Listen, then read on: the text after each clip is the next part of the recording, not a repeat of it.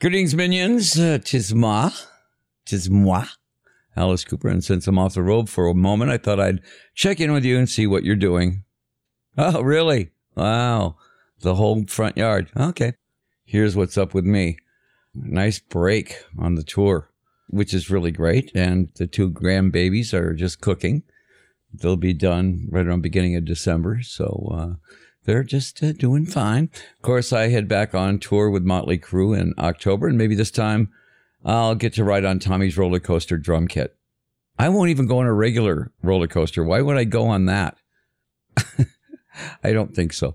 And also, in case you forgot, next month is Halloween. Yeah, it's kind of my holiday. You know, like Santa Claus has his day in December.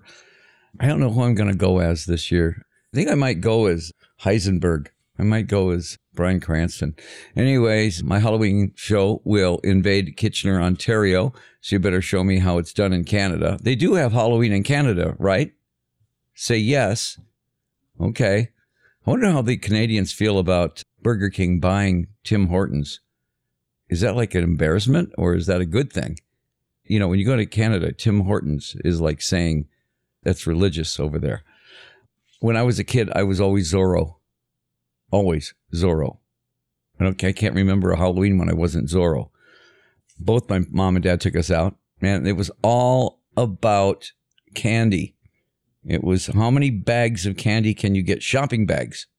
And in those days, it was all penny candy. So, I mean, a shopping bag full of penny candy weighed as much as we did. The trick was you gave one to your parents because they would dole it out to you during the week. Here's, you know, a piece of this candy, a piece. And then you'd stash the other one. Or you and your buddies would stash all your candy together and bury it. And then you could have all the candy you wanted. Okay?